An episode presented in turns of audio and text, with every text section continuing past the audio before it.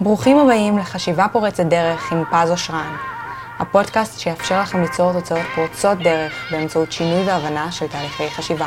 היום בתוכנית, איך עובדים עם רגשות? האם אפשר לשקוע ברגשות כמו שרבים מפחדים?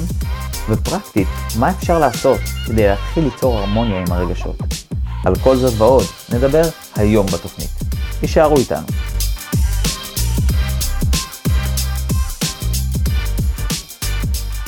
היי היי, חברים, מה שלומכם? ברוכים הבאים לפודקאסט חשיבה פורצת דרך. למי שלא מכיר אותי, קוראים לי פז אושרן, אני מאסטר ומורה לתחום הזה שנקרא NLP.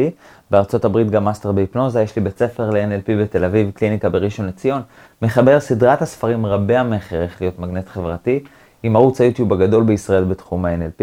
ואני פה מנגיש לכם את הפודקאסט חשיבה פורצת דרך בכל יום חמישי בכל הפלטפורמות. ומי שלא חדש, אז ברוכים השבים, אני שמח מאוד מאוד שאתם כאן. באמת כיף שיש קהל שעוקב באדיקות ומפרגן כל כך הרבה. אני מחמיא על זה כל פרק כי אני באמת אה, מתרגש מזה. אז תודה לכם, ואתם אה, ללא ספק כוח ורוח גבית מאוד מאוד משמעותית ב, אה, בכל הפרקים האלה. אז תודה לכם לכל, לכל השווים והוותיקים. על מה אנחנו בעצם הולכים לדבר היום? אם אתם זוכרים קצת תזכורת מהפרקים הקודמים, בפרקים הקודמים דיברנו על זה שאין רגשות שליליים. כל פרק, במהלך שלושת או ארבעת הפרקים האחרונים, דיברנו מה החלק החיובי של כל רגש, ולכן למה אין רגשות שליליים, אלא המטרה היא לעבוד עם הרגש ולא נגד הרגש. והפעם אנחנו הולכים להתעסק בשאלה איך פרקטית עובדים עם הרגש. כי יופי, הבנו שצריך לעבוד עם הרגש ולא נגדו, אבל פרקטית איך עושים את זה? הרבה אנשים שאלו אותי בצדק, אוקיי, פז, הבנתי, אין רגש שלילי, אבל עדיין אני לא יודע לעבוד איתו, ואני מוצא את אותם תסמינים שדיברת עליהם. שאני לא יודע מה אני אוהב, שאני לא יודע מה אני רוצה לעשות עם עצמי בחיים. זאת אומרת, החיבור שלי לרגשות, או אני לא מחובר לשמחה וכן הלאה. זאת אומרת, החיבור שלי לרגשות הוא לוקה בחסר, או לפעמים לאו דווקא לוקה בחסר, לפעמים הוא פשוט לא מספיק טוב, ואז איך אנחנו באמת משפרים אותו, איך אנחנו לוקחים את העבודה עם הרגשות לרמה הבאה, ועל זה הפרק הזה. הפרק הזה יעסוק בכל הנושא של עבודה עם רגשות, איך פרקטית עובדים עם זה.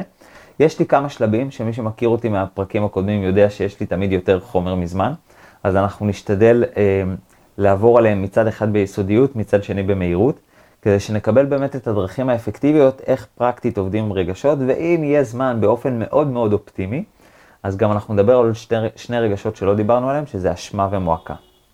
יאללה, בואו ניכנס ישר לעניינים. אני רוצה רק שנלמד משהו קטן לפני שניכנס לעניינים. שזה איזשהו מנגנון שקיים במוח, שניתוח נתונים ורגשות לא עובדים ביחד. זאת אומרת, אם אדם, סליחה, חושב, אבל לא חושב מחשבות של נזכר במשהו, זה לא חושב כזה, אלא חושב ברמה שהיא מנתחת נתונים. חשיבה לוגית, הגיונית, מתמטית, זה לא בא ביחד עם רגשות. זאת אומרת, אדם לא יכול לנתח נתונים ולהרגיש משהו בו זמנית. זה לא הגיוני.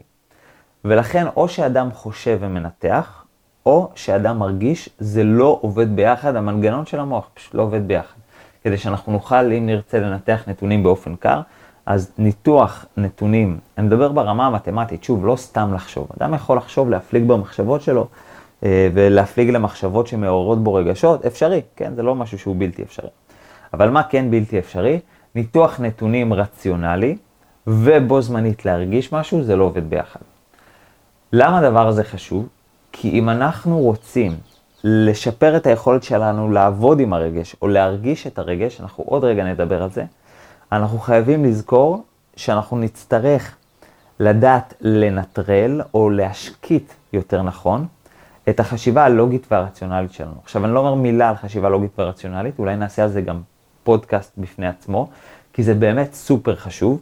רק מה, זה לא בא ביחד עם רגשות, ולכן יש רגעים ספציפיים שבהם אנחנו חייבים שליטה. היום רוב האנשים אין להם שליטה ואין להם בחירה. זאת אומרת, הם פועלים בצורה רגשית, אין בחירה, או פועלים בצורה לוגית, זה בלי בחירה. והאידיאל, זאת אומרת, מין אוטומט כזה. האידיאל הוא באמת שיהיה לנו את הבחירה. בזמן הנכון לי, אני אוכל לעבוד עם הרגשות, ובזמן הנכון לי אני אוכל לעבוד בצורה לוגית והגיונית, שיהיה לי באמת בחירה אמיתית ולא שהאוטומט יבחר לי או ישלוט בי. בואו עכשיו ניכנס באמת לכל הנושא של עבודה עם רגשות ונראה עוד מעט איך זה מתקשר. אה, אז העיקרון הראשון, אם, נקרא לזה, או השני, איך שתרצו, זה שרגש חייב לקבל ביטוי. אה, כל רגש, עצם זה שהוא מופיע לנו בגוף, אם אנחנו מרגישים משהו, ולא משנה איזה רגש זה, חיובי או שלילי, רגש חייב לקבל ביטוי, כי רגש שלא מקבל ביטוי, אה, יכול ליצור את אחד מכמה התסמינים הנפוצים הבאים.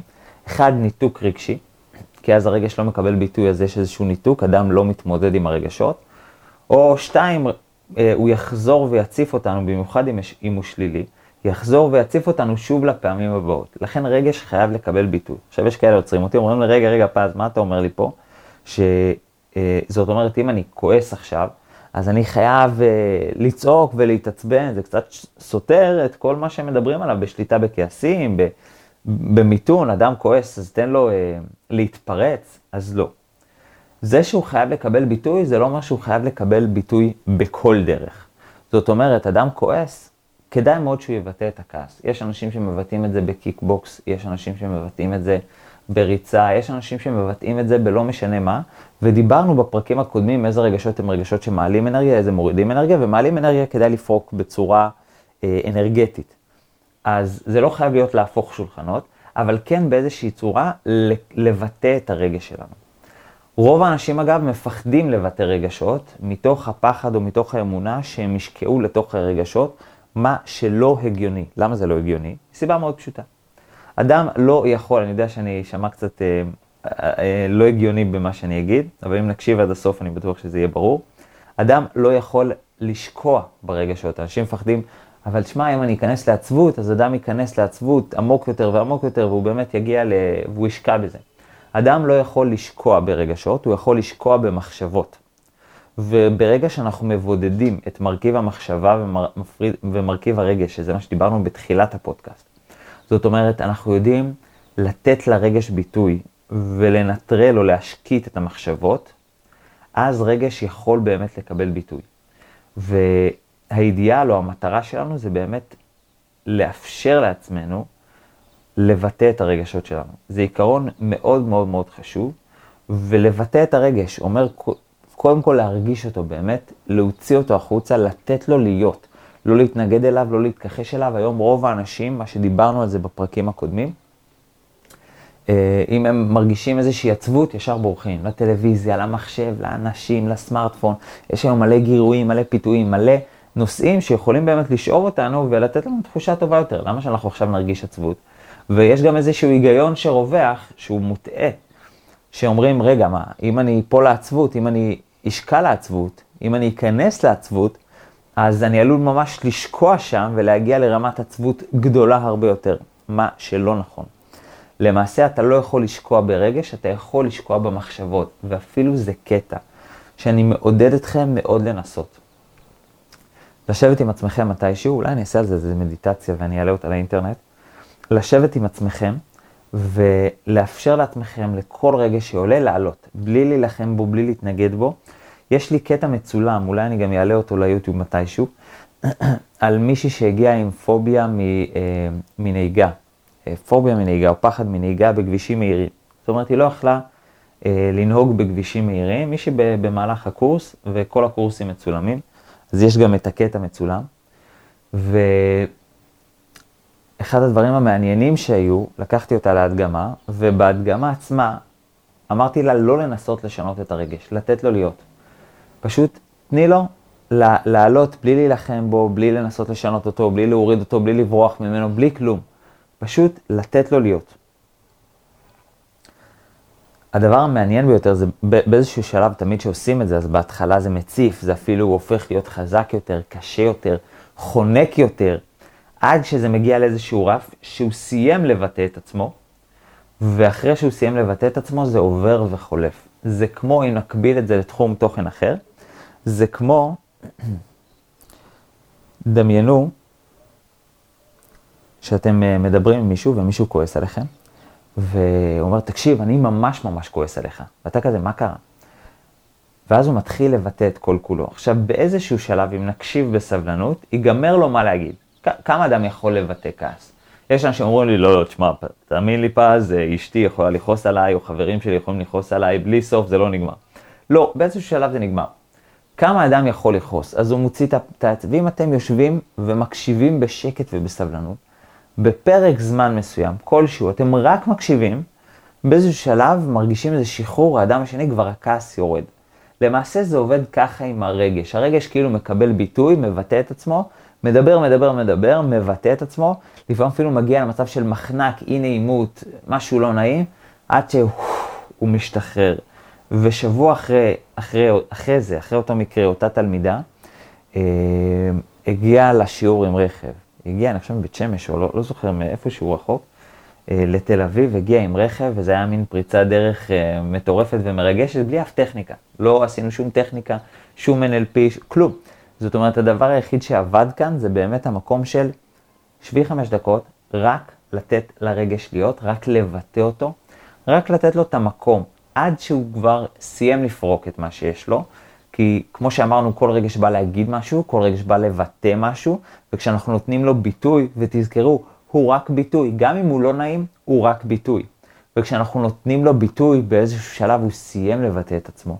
הוא סיים את התפקיד שלו, והוא יכול לפנות את עצמו כבר אה, אה, לעבודה חופשית יותר, הוא יכול לפנות את עצמו לרגש חיובי יותר, שיבוא ויתפוס את מקומו. זה יכול לקרות רק אחרי שהוא סיים את תפקידו. אגב, מה שרוב האנשים, זה לא רק שהם לא נותנים לו ביטוי, אלא הם ממש בורחים ממנו. ואז תת המודע, מה אומר? אומר, רגע, רגע, הרי הרגש השלילי, יש לו איזושהי מטרה, הוא בא להגיד משהו, הוא בא, הוא בא לתת איזשהו מסר, דיברנו בפרקים האחרונים מה כל רגש בא להגיד, ואתה לא מקשיב למסר, אז בוא נביא אותו חזק יותר. ואנשים לא מבינים למה הם מפחדים לשקוע ברגש, והם מוצאים את עצמם בדיוק הפוך, במצב שבו הם חוזרים ופוגשים את אותו רגש שוב ושוב ושוב ושוב ושוב.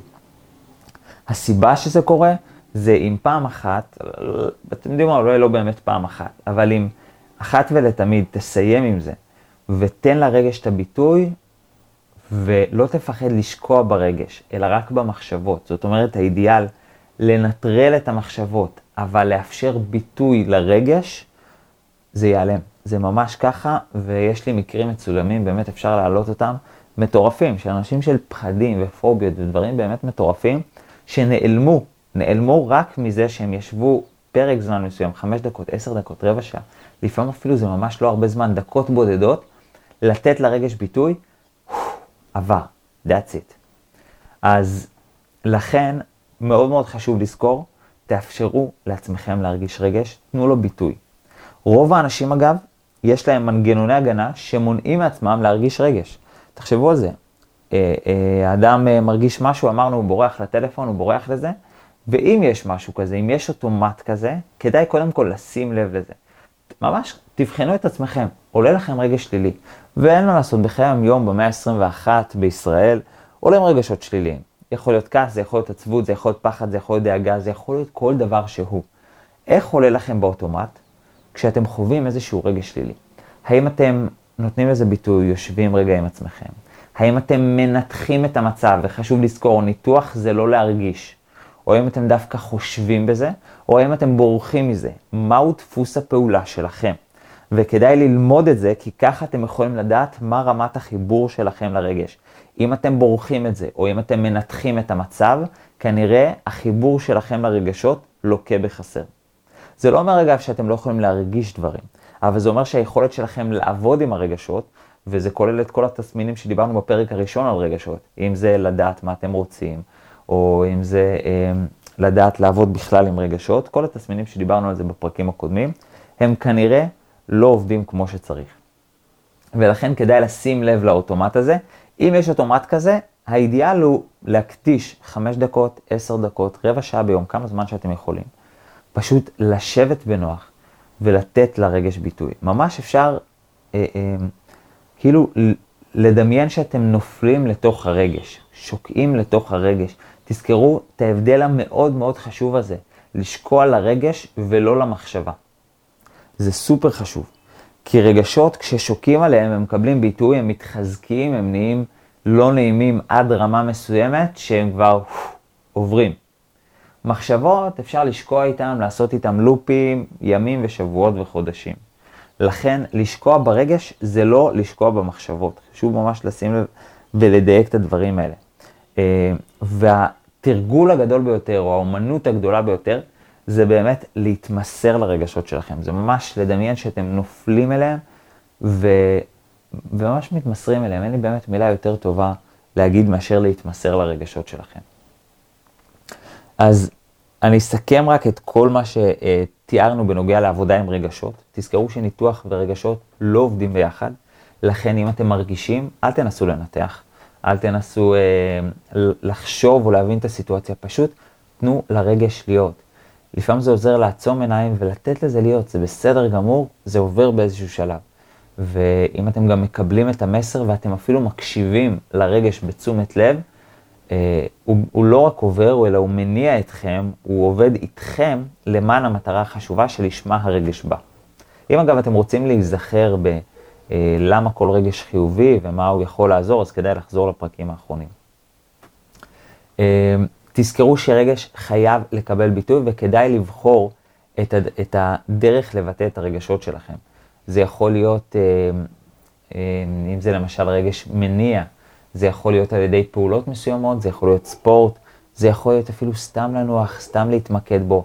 יש אנשים שאוהבים אה, דווקא לשמוע איזה שהם שירים ו, ולפרוק לשם את הרגש, אבל רגש חייב לקבל ביטוי. אגב, אחד הדברים שמאוד מאוד הורסים זוגיות, זה אנשים שהם כועסים על הפרטנר השני ולא אומרים.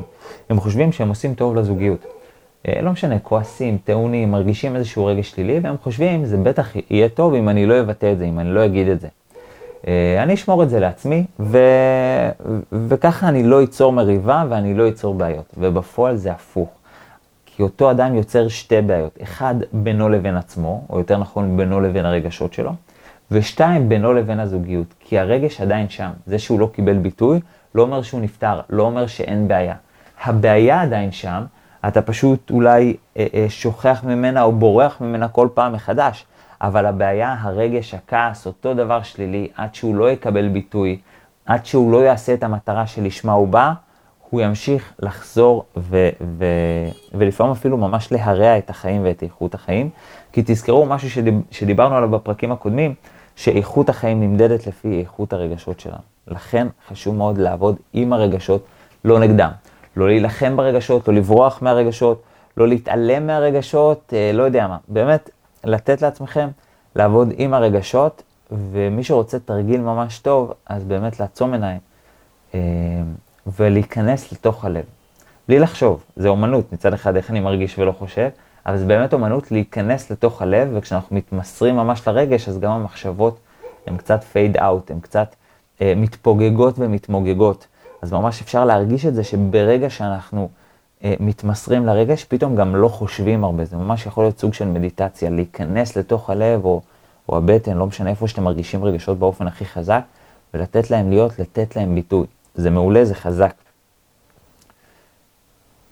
חשוב מאוד, אה, יש איזשהו עוד misunderstand, עוד, עוד איזשהו אה, חוסר הבנה, חוסר בהירות, לא יודע איך לקרוא לזה, בנוגע לרגשות, שאנשים חושבים שאם הם מתנתקים מרגשות שליליים, אז זהו, אז הכל בסדר. אבל תזכרו שאם אתם מתנתקים מרגשות שליליים, אל תצפו להיות מחוברים לרגשות חיוביים, כי זה לא עובד ככה. אם אתם מנתקים את הערוץ התקשורת שלכם עם רגשות, זה לא בא רק עם שלילי, זהו, אני לא מרגיש שלילי ואת החיובי אני ארגיש מצוין, אלא כנראה מה שקורה הרבה פעמים זה שגם רמת השמחה ורמת העושר ורמת ההתלהבות יורדים.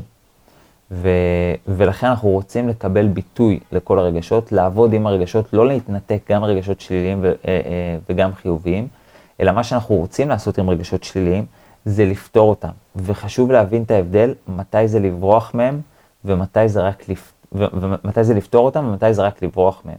לפתור אותם זה כמו שדיברנו, לקחת את היתרונות של אותו רגש, ולנצל אותם לטובתי, להתחיל לעבוד עם המסר שמה שהרגש בא לתת לי, ולעבוד עם זה לטובתי. זה לעבוד עם הרגש. לברוח מהרגש זה רק לדאוג, העיקר שאני לא ארגיש את הרגש, העיקר שלא יהיה לי רגש לא נעים. זה אה, בעייתי יותר. לכן, לשים לב לניואנס הקטן הזה ואיך שאתם עובדים עם הרגשות, ומי שיצליח להגיע לאוט... לא... לאוטומט הזה, או ליופי הזה שבו אתם ממש מתמסרים ונופלים אל תוך הרגשות, אתם ללא ספק בכיוון הנכון שאתם עובדים עם הרגשות.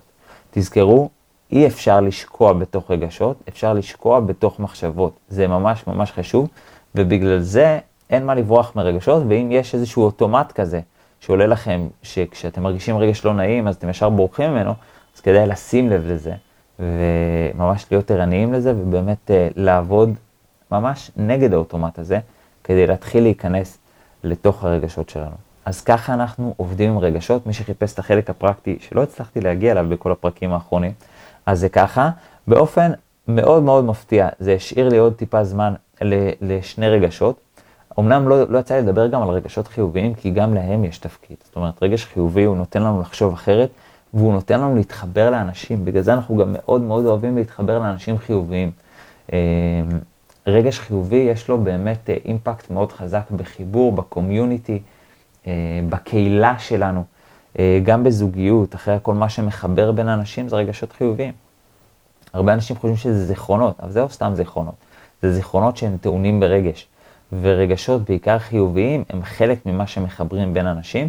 אז עוד לא יצא לדבר על נושא של רגשות uh, חיוביים, כי גם להם יש תפקיד חשוב, כי אני חושב שבאמת uh, המהות המרכזית, או העבודה המרכזית, זה באמת לדעת לעבוד נכון עם רגשות שליליים, ואז בין היתר לבטא רגשות חיוביים, וגם זה, זה דורש עבודה בפני עצמה, אולי מתישהו נעשה על זה פודקאסט בפני עצמו. אני חושב שכבר uh, דיברנו המון על נושא הרגשות והגיע הזמן להתקדם. Um, יש לי עוד כמה נושאים כאלה שדורשים כמה, כמה פרקים, כן? יש לי נושא של איך להשיג זוגיות באחד הפרקים הבאים, וזה גם משהו שעלול להתפרס ככה, אני די חושש ממנו. אבל נראה לי שעל רגשות דיברנו מספיק, אולי מתישהו נדבר על רגשות חיוביים. קצת על שניים שלא דיברתי עליהם, על אשמה ומועקה, אני אדבר עליהם ממש אה, בקצרה. אדם שמרגיש מועקה, מועקה זה לרוב בלב, בחזה או בבטן לפעמים, פחות נפוץ, אבל יותר זה בלב, בחזה, זה מין אה, איזושהי תחושה כזאת שממש סטטית, כבדה לרוב, שמופיעה אה, בגוף. וכשאדם מרגיש כזה, מרגיש רגש כזה, אגב, מה שרוב האנשים עושים, כמו שאמרנו, מנסים לברוח מזה, לשכוח מזה, לצפות שזה יעבור, זה לא יעבור. מועקה באה למטרה כלשהי, ועד שלא תקבל את המטרה, עד שלא תעבוד עם הרגש, כנראה שזה, שזה לא יעבור. ומה שמועקה באה להגיד זה שמשהו לא פתור בחיים שלך. ולרוב מועקה היא גם חובה בתוכה, היא טומנת בתוכה איזשהו משהו, או זיכרון, או איזושהי פעולה, או הרגל, או רצון, או שאיפה, משהו שלא פתור. זה יכול להיות, סתם דוגמה, אדם שיש לו איזושהי שאיפה מאוד גדולה והוא החמיץ אותה, והוא ויתר עליה. אז המועקה באה להגיד, היא יוצרת איזשהו חוסר שקט. אמ, והיא באה להגיד, לא, תעשה משהו, כאילו אל תוותר על זה. וזה יכול להיות איזשהו זיכרון לא פתור, משהו שאדם חושב שזהו, פתרתי, עברתי את זה, אבל זה לא באמת פתור. אה, אלא זה משהו שהוא עדיין יושב, עדיין מעיב על הבן אדם.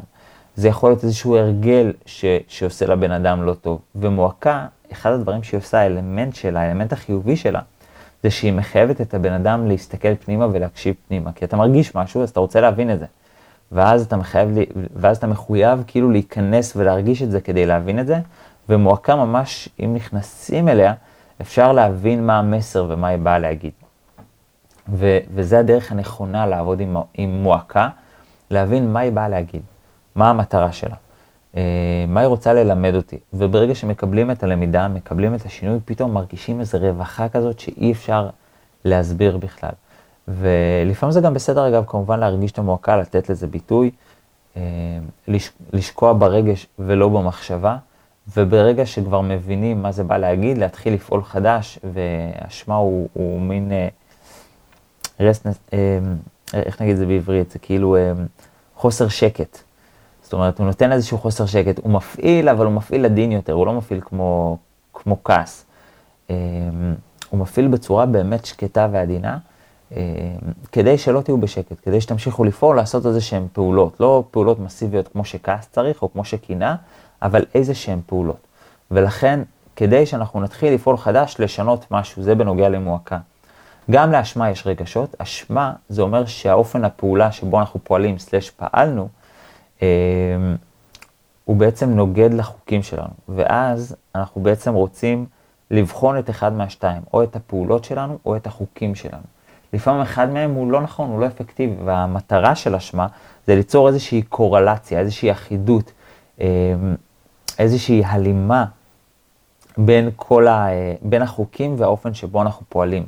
סתם דוגמה, אדם שמאמין שאסור אה, לגנוב, אבל הוא לוקח אה, דפים מהעבודה, ולוקח עטים מהעבודה, ולוקח דברים כאלה, יכול להיות, סביר מאוד ירגיש אשמה, ואז במקרה הזה הוא יכול לבחון את אחד מהשתיים, או את החוקים שבהם הוא מאמין, או את הפעולות שלו. זאת אומרת, אולי הפעולה שלי שבה אני פועל היא לא אפקטיבית, או הפוך, החוקים שבהם אני פועל הם לא אפקטיביים, והחוקים זה לא בהכרח לגנוב או לא לגנוב, אלא סתם דוגמה, שאני לוקח כי לי אין מספיק כסף, זה חוק מסוים, זה איזושהי אמונה שאדם פועל לפיה.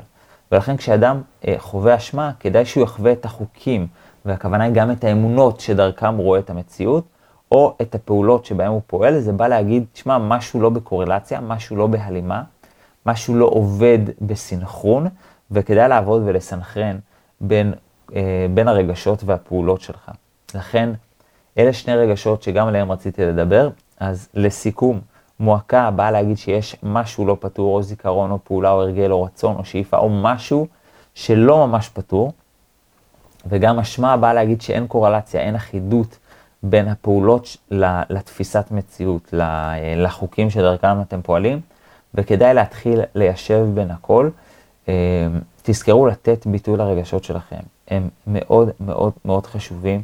ואין ספק שזה מאוד קשה בעידן המאה ה-21, כשיש עודף של גירויים חיצוניים, ואנשים נלחמים עם הרגשות שלהם, וחושבים שמה שצריך זה להשקיט את הרגש, או לברוח, ואם עכשיו אני אעסיק את עצמי בטלוויזיה ויראה סרט, אז זה יעבור מתישהו. לא, זה חוזר, זו טעות. אה, או שאנשים מסתכלים בצורה שגויה על עולם, על עולם הרגשות, ואם מישהו מכם מסתכל בצורה שגויה על עולם הרגשות, כדאי לחזור לפרקים האחרונים ובאמת ללמוד להסתכל אחרת על כל רגש. למה אין דבר כזה רגש שלילי, אלא כל רגש הוא בא באמת ללמד אותנו משהו, הוא בא לטובתנו.